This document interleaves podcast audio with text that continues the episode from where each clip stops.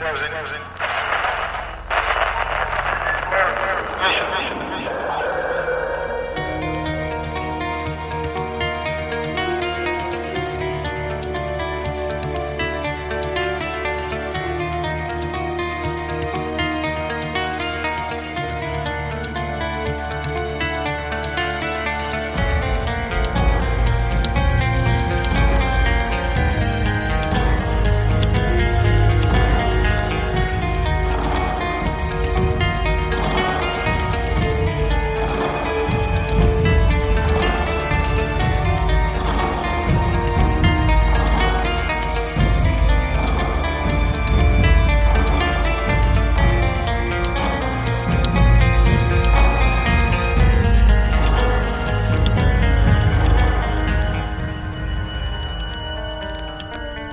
Good evening and welcome to Monsters Among Us.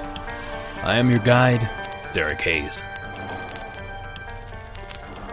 I won't spend a ton of time talking about this, but but Tuesday morning, Cryptid Crate finally launched and the support shown was overwhelming. If you'd like to check it out or even get your own subscription, head on over to www.cryptidcrate.com. Shipping is free, and each box should have a value of at least $50 and that's not including shipping if you were to buy each item on its own. Cutoff for the June 1st box is May 15th, so don't hesitate. Check out cryptidcrate.com today. Now for the main event.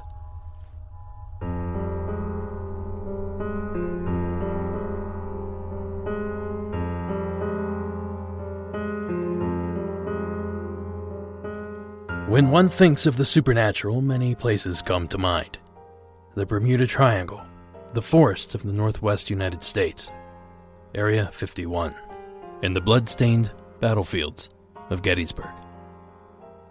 But perhaps one place, so steeped in legend and mystery, rises above all others. The ancient lands of Eastern Europe, with their century old legends of witches, vampires, werewolves, and even the father of all vampires, Dracula, may be the most creepy place on the planet. Despite its wealth of mystery and intrigue, this enchanting land has for the most part been unrepresented on the show. That is, until now.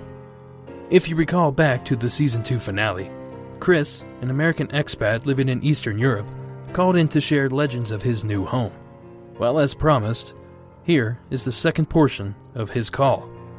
A portion I found more fitting as a true submission rather than a hometown legend. This is Chris's call.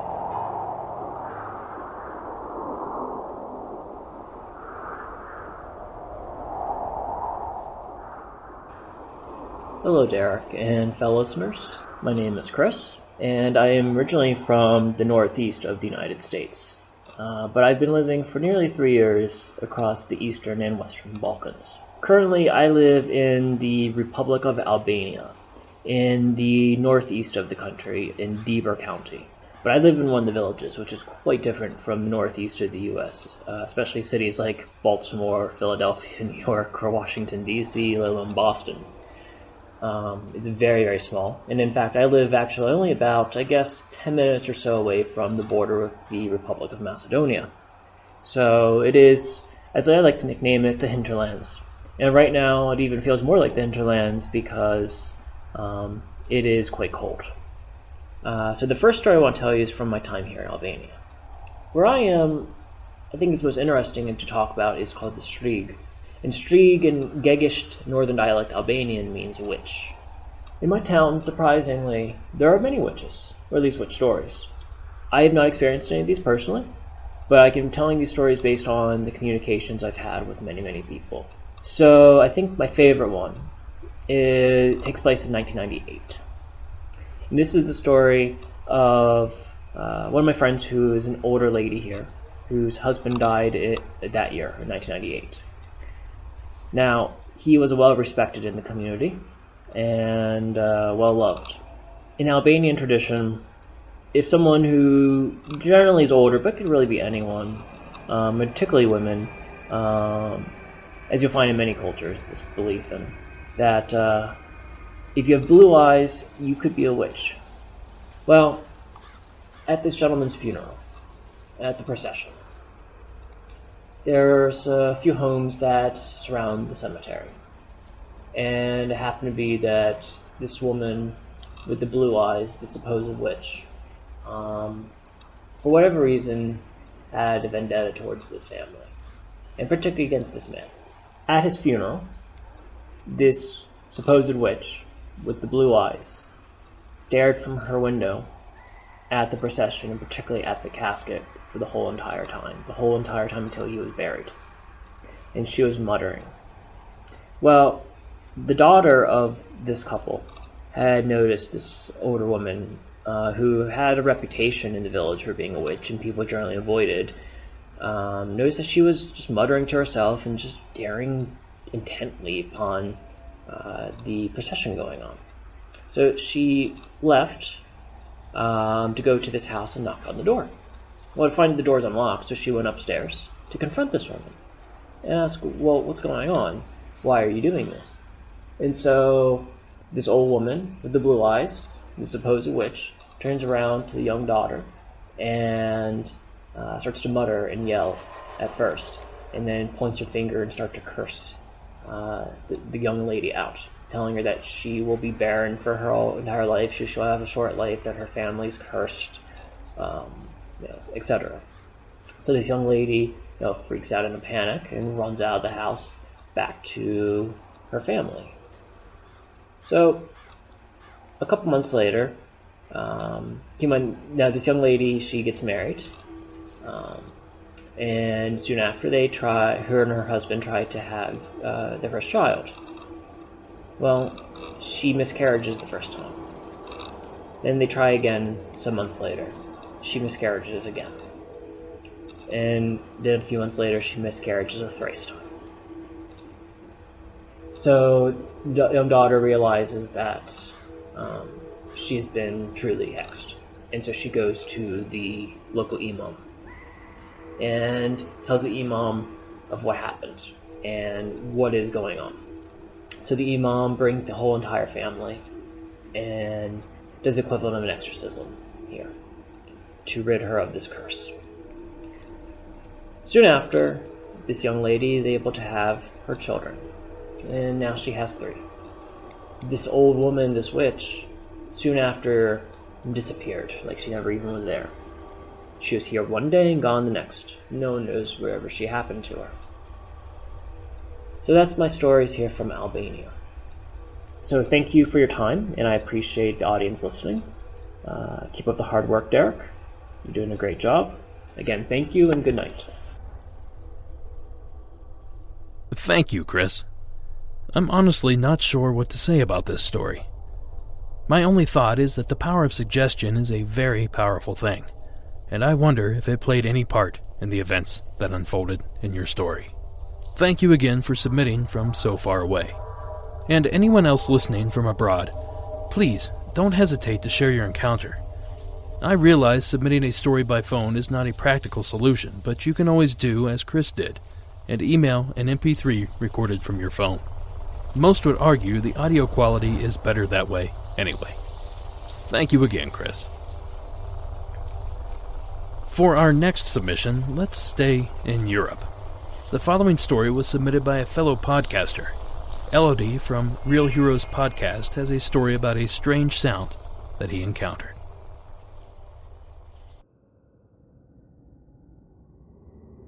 Hi, Derek. I am I really like the show. My name is Elodie from the UK, and I have a weird story to tell. I was visiting a friend in Basingstoke in Hampshire. We it was just after Pokemon Go came out, so we were out walking through the fields on the outskirts of the town because um because it's an overspill town.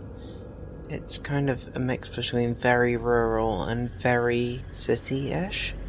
So we were uh, walking along playing Pokemon Go, and um, my friend had also brought her digital camera because it was evening in the summer. It was nice out. We got some good pictures. But then, as we were walking through one of the fields, there was just this very odd sound. It sounded like somewhere in between a dog barking and a human scream just really strange. And um, we kept walking because it was quite far off. And then my friend ab- abruptly stopped as we were walking along and told me to be quiet. And we listened, and there was what sounded like human footsteps with the gait of a dog, and then that same bark scream noise, what, but much closer. And this just heavy breathing sound and we were in a field with really high grass, so we couldn't properly see. But it was coming from the other side of where the grass was, and this last part where we were being quiet, my friend had um her camera recording to try and pick up the sound because it was really loud, and we both heard it identically. And eventually, it was getting close, and we just we just legged it. Um, but later that day, we went back to the recording, and there was no sound on it at all, apart from um, like background sounds like birds and a plane going over and such.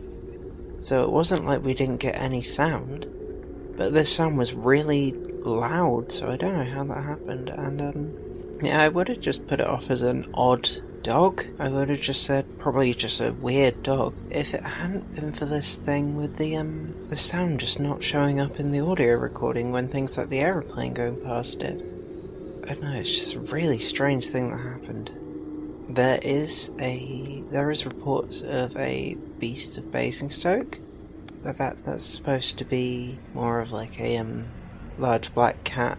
Like we have quite a few of those around this sort of area. Uh, that wouldn't really go with what we experienced. So I don't know. I don't know if other people have experienced something like this. But yeah, I um I really enjoy the show. I found you through the other Here Be Monsters when they did a shout out for you, so I'm kind of glad that you ended up having similar names because I wouldn't have found you otherwise. Yeah. Anyway, um, thank you for listening to my story and really love the show. So uh, yeah, thank you.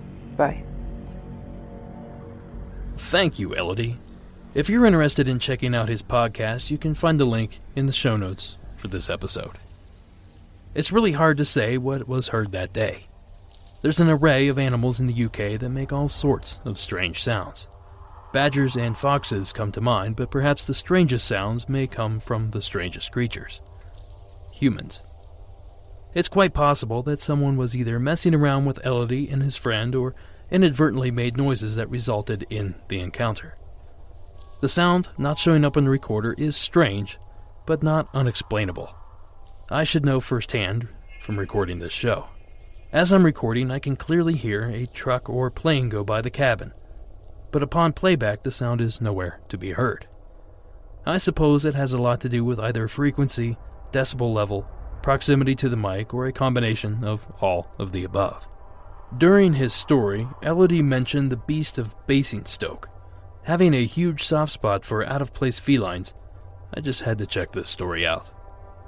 So the following article was taken from the Basingstoke Gazette of January 28, 2011. Council chiefs have hailed a big cat sighting as the best ever proof the so called mythical beast really exists. A former policeman based in West Wales spotted a puma or panther like animal as recently as Wednesday. Michael Disney now works for Pembrokeshire County Council's Public Protection Division, and his sighting is being treated as authentic. While he gathered no photographic or other evidence, his sighting appears to give greater credence to the so called big cat myth. Stories of feline beasts living in remote corners of the UK are so common there is barely a region of the country without one. From the beast of Bodmin in Cornwall to sightings in Kent and all over the north of England, such stories are common rural legends. The latest sighting comes days after the government environment watchdog for England dismissed the existence of big cats. Experts with Natural England said in a report that they were confident no breeding populations of big cats exist in Britain. Pembrokeshire Council begs to differ and is so convinced by Mr. Disney that it is urging the public to report any sightings. It published extracts of the statement made by their man, which has been passed on to the police. Mr. Disney's encounter happened in broad daylight, in countryside, six miles north of Haverfordwest near Trefgarne village. He was driving his cancel car on a single track road at 50 miles an hour when a large black puma or panther crossed five meters in front of him. He said, I immediately stopped my vehicle and stared at the animal. It had a large cat like muscular build and was approximately three feet tall. It was bigger and more muscular than a German Shepherd dog. The coat was smooth and looked like it had brown spots on it. I had a clear, unobstructed view of the animal, and the visibility was excellent. He added, I am 100% certain that this was a puma or panther like animal, and was definitely not a dog, cat, or any other domestic animal. I was not seeing something I had seen before, other than in a zoo. I do love a big cat mystery. So thank you again, Elodie, for sharing your encounter. Well, from one mysterious sound to another, our next story takes us to western Pennsylvania. This is Bree's Encounter.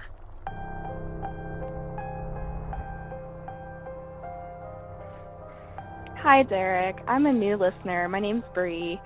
Um, and I was actually listening to your episode back, and I think it was like season two, um, about Bee who heard a growl in the woods and um, I was kind of shocked because I had a very similar story um, from around the same area. I grew up uh, about 30 minutes outside of the city of Pittsburgh on the western side. I'm a good uh, hour or so away from the Ohio border.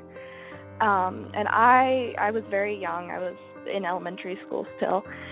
And I was over at a friend's house. She had just moved to a new development in the suburbs and we had decided, you know, we didn't want to do our homework or anything, so we decided we were going to go outside to play. So we're in her woods, and the woods in suburban Pennsylvania, at least where I grew up, they're not woods woods. You know, I I grew up, I loved cryptids, and I tried wood knocking and all that stuff, and never got any response because the um scenery just isn't what it should be for a Sasquatch at least. Um, but anyways, we're going out and we're just kind of walking and enjoying ourselves, laughing, talking. And I remember seeing like a rusted nail sticking out of the ground and thinking like, "Oh, I'm glad I got my tetanus shot." You know, some it was something stupid that only a little girl would, you know, think is interesting. Um, and we started talking, and it was just a normal talking, um, having a conversation. And then we hear a growl, and I, I'm kind of like, oh, well, that's unusual. So I approach this patch of grass, and the grass isn't it's as high as my knees. Um, it's not very high um, at all and I, I'm trying to see whatever it is. And as I come closer, I hear it growl again. So I think, and it sounds to me like a dog. And I'm a very big animal lover. Um, so I'm instantly like, hello, you know, like trying to talk to a dog, you know, see if it'll come out. Probably belong to someone around the area, you know. Um, so I'm like, hello, hello, you know, and it it sounded like a big dog. Um, I I work with animals a, a lot, and there's a difference between the growl of a small dog and a big dog, and this sounded like a bigger, bulkier dog. So I should have been able to see it in the grass. The grass wasn't, like I said, it wasn't that tall. Um, and then I heard it as I got closer. It growled again, and suddenly this feeling came over me of, you have to get out now. And I I never saw what actually did the growling. I um for years I've thought over it and thought maybe it was just a dog, maybe it was a fox. Um, I've even gone so far as to think it was a dog man, but if I, the problem is if I saw anything in connection with that sound, I I have completely lost whatever that vision was. I just think my my small mind couldn't handle it at the time. Um, but but part of what makes me think that this is a supernatural occurrence is just that overwhelming feeling of get out now. I've I've never had anything like that since of just this overwhelming if you stay here you're going to die. Um, so we ran back and we told her mom, and her mom just kind of brushed it off. You know, thought it was girls being girls. Um, so hearing B's story and hearing your story, um, it just made me wonder that maybe there's more to this than uh, you would think. Look, just looking at it. So that's my story. Um, thank you so much. Big fan of the show. Um, and I have an out of body experience as well that I would love to share if you're interested in it. Um, so just let me know. Thank you so much. Bye. Thank you, Bree. Of course, she's referring to the story told in episode 12 of season 2. In that story, a young woman and her friends heard a mysterious growling sound outside of her western Pennsylvania home. Bree's encounter sounds eerily similar. My advice to you, Bree, is to head over to YouTube and start checking out sounds of known animals in your area, especially bobcat, fox, and coyote. You'd be surprised how unnatural these natural creatures can actually sound. Thanks again for sharing your encounter. Up next, we return to a familiar voice. Scott has thus far shared experiences with Sasquatch, a giant spider with a human face, and a San Francisco ghost. This is his final submission, this one of an otherworldly intruder. This is Scott's story.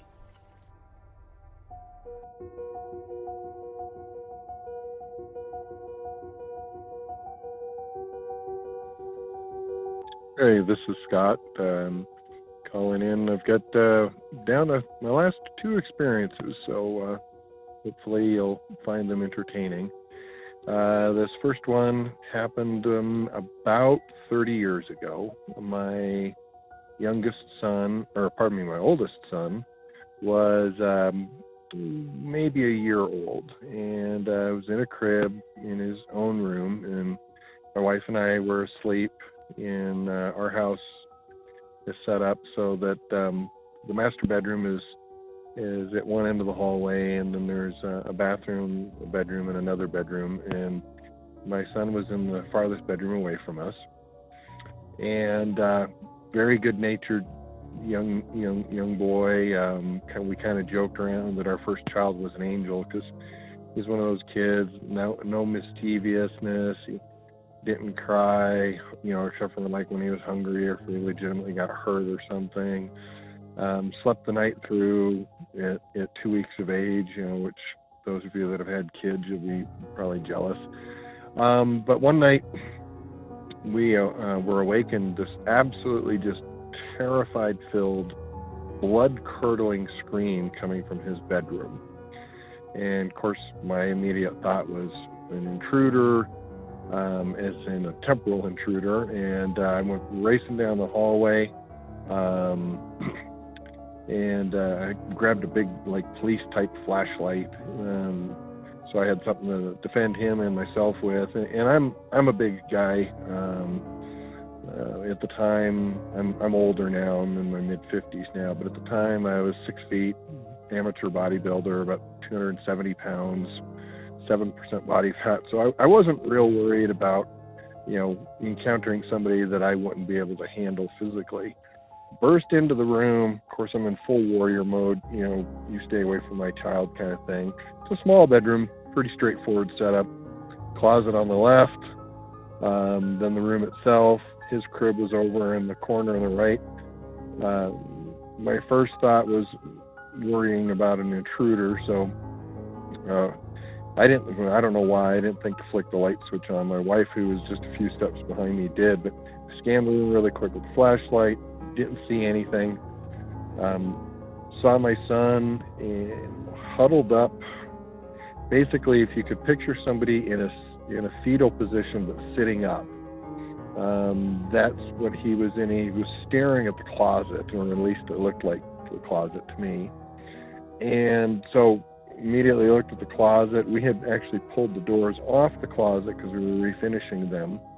And it was a typical bedroom closet. It was six feet long and you know three feet deep, and there's nothing there. Uh, there's nothing there. So my first thought was, well, maybe there you know was an intruder. He went out the window, um, but the window was latched, or pardon me, the window was closed, but it wasn't latched.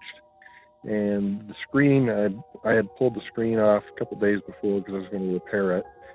So then, you know, double checked, is he okay? My wife says, yeah, yeah, he's fine. Ran outside, and it had rained earlier that day. So then I was like, okay, well, if somebody did come in, there's going to be footprints under the window here. There's nothing. Searched around the house, nothing. So I came back inside, and uh, is he okay? She's like, yeah, he just something terrified him. And my wife looked at me and she goes, did you feel it? And I'm like, did I feel what? She goes, when we first came into the room. Course, bear in mind I was in full warrior mode, so all I was thinking about was what's what or who is threatening my child, and I'm going to beat your butt, you know, if you're in here. But when I started to think about it, I was like, I looked at her and I'm like, well, what did you feel? And she says, I felt this very dark, very oppressive feeling in the room, almost like there was a weight pushing down on us when we came into that room, a very dark feeling. And I had to admit, although I shoved it out of my mind because, again, warrior mode, um, I did remember feeling that when I came into the room. But um, nothing happened to my physically, nothing happened to my son. What it was, I don't know. Uh, we've never had something, you know, dark or malevolent like that since. So hopefully you find it entertaining. But what it was, your guess is as good as mine. Have a good day and keep up the good work. Thank you again, Scott. I thoroughly enjoy your encounters. With this particular story, there's no real tangible event to break down which makes commenting on the story difficult. But I will say that the heavy feeling both you and your wife experienced could have been an effect of the adrenaline rush you received from your son screaming. In addition, the connection shared between you and your son may have been powerful enough to transfer some sort of feeling or emotion. And if he in fact suffered some sort of nightmare, he could have projected those feelings on you and your wife, resulting in a strange and foreboding feeling. But then again, that's me projecting. Thanks again for taking the time to share all of your stories. I really enjoyed every one of them. Finally, to close things out, I want to revisit the local legend segment I've been including in the past few weeks' episodes. This week's legend is a tale of a crashed flying saucer in the 1890s. This is the Aurora, Texas UFO crash. Uh, but the folks up in one Texas town will be watching even closer. That's because legend has it Aurora, Texas had its own alien encounter over a hundred years ago. It looks like any other small Texas town. Just north of Fort Worth, population 376. It has such a beautiful view. But something in Aurora is different, mysterious and some say downright weird. It's just a legend. April 19th, 1897, would change this town's identity forever. Uh, they said, Hey, have you heard about the uh, Martian who uh, crashed his uh, aircraft into uh, a whale site over in Aurora? And I said, No. Former Mayor Barbara Brammer first heard the story of the UFO crash shortly after her arrival in the 1950s. And I kept the legend going whenever I was teaching when we had new people into the community. Legend has it that in 1897, six years before the Wright brothers' first flight, a number of reports came in from across the country of a cigar shaped flying machine.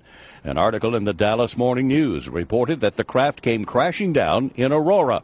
Today, the crash site is an old well sealed with concrete. About noon, it had uh, the fire had gone out enough that they could get in there and see what what really happened. According to a purported Army officer from nearby Fort Worth, in the crash debris was the body of the pilot, said to be badly disfigured and not of this world. Scraped up all the stuff that they could find, and uh, they brought it down here to the cemetery and uh, gave him a Christian burial. Here is the grave site today. It sits under this tree in the old section of the cemetery. They eventually came down and put a marker on it, and the marker has been gone for several years. Stolen, Brammer believes, by souvenir hunters. The cemetery has been designated a Texas historical site for, among other things, the legend of the UFO pilot. But no one has ever been able to prove the story or rule it out. In the 1970s, the Texas UFO Network asked to dig up the grave, but that was denied. The uh, cemetery board said you're not going to touch that. Brammer says they were worried spotted fever, which wiped out much of Aurora around the time of the incident, would rear its ugly head. We were afraid of what it would do to this to this area again. Last year, another group of UFO hunters used ground penetrating radar and did find a mysterious unmarked grave. But the grave was so deteriorated the radar simply could not identify what was there. And so the alien mystery continues and the legend of Aurora is the only real thing that remains. It's a good story. And it's got to be a good story because it's been around 112 years. And that's going to do it for this episode. But before I go, I want to remind you to like, share, and support the show on social media. You can find Monsters Among Us on Facebook, Twitter, and Instagram. In addition, please hit the old subscribe button on iTunes and be sure to rate and review the show as well. The reviews have slowed a bit as of late, and I'd love to see that reversed. Finally, if you have a story to share, the hotline is 1 888 608 NIGHT. That's 1 888 608 6444. Or visit the website at monstersamonguspodcast.com for more submission methods.